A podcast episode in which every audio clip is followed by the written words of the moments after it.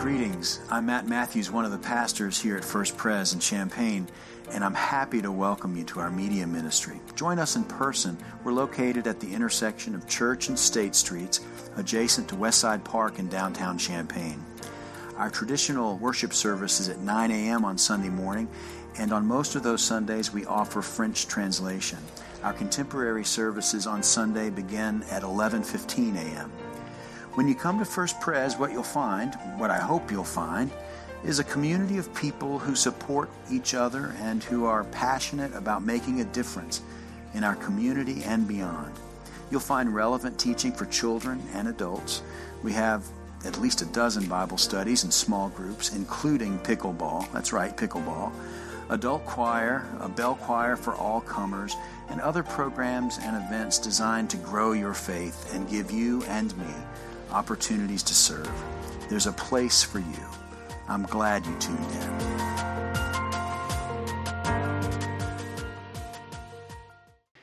As we approach God's Word, it's appropriate that we do so in a spirit of prayer. You'll find the prayer of illumination printed in your bulletin. Help me to sing it. Come and fill our hearts with your peace. You alone, O Lord, are holy. Come and fill our hearts with your peace. Alleluia. Gracious God, open your word to us that it might find root in our hearts and that we might live your word in this world. Faith in the real world, O God, help us, for we ask it in the name of Jesus and in the power of your Holy Spirit. Amen. This is a selection from Timothy's, uh, from Paul's letter to Timothy, the second, uh, the second letter he wrote to Timothy. As for me, Paul writes, I am already being poured out as a libation, and the time of my departure has come. I have fought the good fight, I have finished the race, I have kept the faith. From now on, there is reserved for me the crown of righteousness, which the Lord, the righteous judge, will give me on that day and not only to me, but also to all who have longed for his appearing. Do your best to come to me soon, for Demas, in love with this present world, has deserted me and gone to Thessalonica. Crescens has gone to Galatia, and Titus to Dalmatia. Only Luke is with me. Get Mark and bring him with you, for he is useful in my ministry. I have sent Tychicus to Ephesus. When you come, bring the cloak that I left with Carpus at Troas, and the books, and above all the parchments. Greet Priscilla and Aquila and the household of Onesiphorus. Erastus remained in Corinth. Uh, Trophimus I left ill in Miletus. Do your best to come before winter. Eubulus sends greetings to you, as do Pudens and Linus and Claudia and all the brothers and sisters. The Lord be with your spirit. Grace be with you. This is the word of the Lord. Thanks be to God. Thomas Wolfe wrote these lines, the novelist in Asheville. All things on earth point home in old October. Sailors to sea, travelers to walls and fences, hunters to field and hollow, and the long voice of the hounds, the lover to the love he has forsaken. All things on earth point home in old October. With home are the people of home. Paul seeks a homecoming with his friend Timothy. And notice the urgency in Paul's words Come to me as soon as you can, Timothy. Do your best to come before winter. Paul is saying goodbye to Timothy. He says that I am being poured out like a libation, a drink offering. I'm almost done. He knows, Paul knows, his end is near. He's putting his affairs in order. He sent people out to do the work of the gospel, but he'd like Timothy and Mark to come see him. He's making a list. Timothy, please come to me soon. Come to me soon. Bring Mark with you. Bring my cloak and the books and the parchments. It's a list. It's, it's something that we might not expect to find in, in Scripture because it's so, so prosaic. It's so just normal. But just come to me is the message that Paul has for Timothy. Greet Priscilla and the others and do your best. Do your best, Timothy, please, to come before winter. Paul reminds us that no season lasts forever. There are things that need to get done now, or they risk not ever getting done.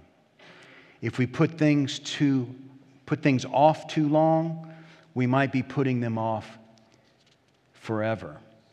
There's no time like the present. There's no time like the present. In October, all things turn toward home. The application, that application needs to be turned in. That visit, the one you've been putting off, that visit, we need to make that visit now.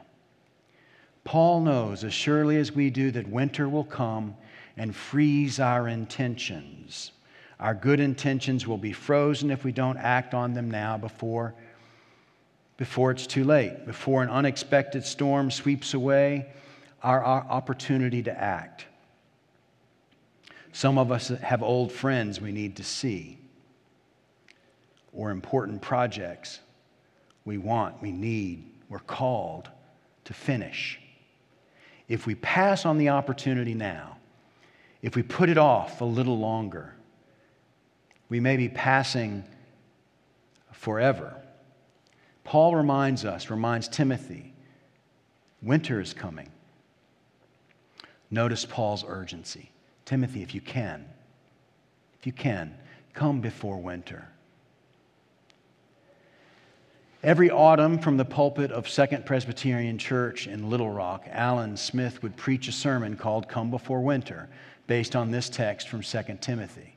He thought it was a passage that was worth visiting every fall before winter came to Little Rock. His son Jim was in my congregation in Dardanelle, and after Alan died of stomach cancer, after he didn't finish all of the things he had hoped to finish, as a relatively young man. His son and that church collected his sermons in a book.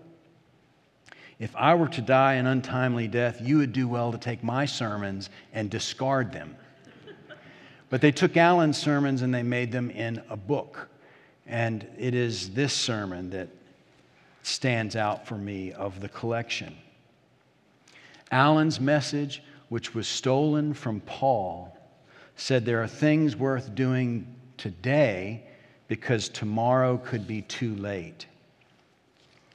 This afternoon or this morning, uh, as the sermon concludes, we're going to share the names of people in our flock who've died in the last calendar year. People who um, called this place home. They have run their race, they have completed their journey. Hallelujah. And we have much to thank God for. But we have many unknown miles ahead of us. What is God inviting us to do before we end up on that list, celebrated by our friends and family here? What do we have left to do now that tomorrow might be too late? What do we need to do this fall before winter? When you come, Timothy, bring the cloak that I left with Carpus at Troas, also the books, and above all the parchments. Do your best to come before winter. Paul knew that because time was short, some things needed doing right now before the ice of winter makes them impossible to do, before the roads freeze, before the path becomes impassable. Alan Smith uh, put it this way how precious our opportunities are when we realize they do not last forever. The simple statement, come before winter, reminds us that life has limits. Opportunities come along, and if not seized, they are lost forever. Time passes. This is what Jesus meant when he said, While it is day, I must do the work of the one who sent me. But night comes when no one shall work. It is day but night comes. Night falls, frost rises, and winter sets in.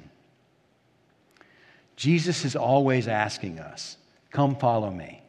Follow me before the December wind scatters the leaves of your good intentions. Come to me before your heart grows cold and your desires fade and your opportunity is gone. Come to me before you're consumed by the bowl games and the Super Bowl. Come to me now. Come to me this moment. Summer appears long to have been gone. Fall is definitely here in Champaign. Some opportunities for some of us have forever passed us by. Those of us who wanted to hike the Appalachian Trail, for some of us, that opportunity is gone. The frost is on the pumpkin, the leaves are changing. Some opportunities are ready to be seized right now, today, this afternoon, before winter before it's too late. Thank you for joining this podcast of First Presbyterian Church Champaign. Visit us at our campus at the intersection of Church and State Streets in downtown Champaign. And for more information, visit us online at www.firstpres.church. Have a great week.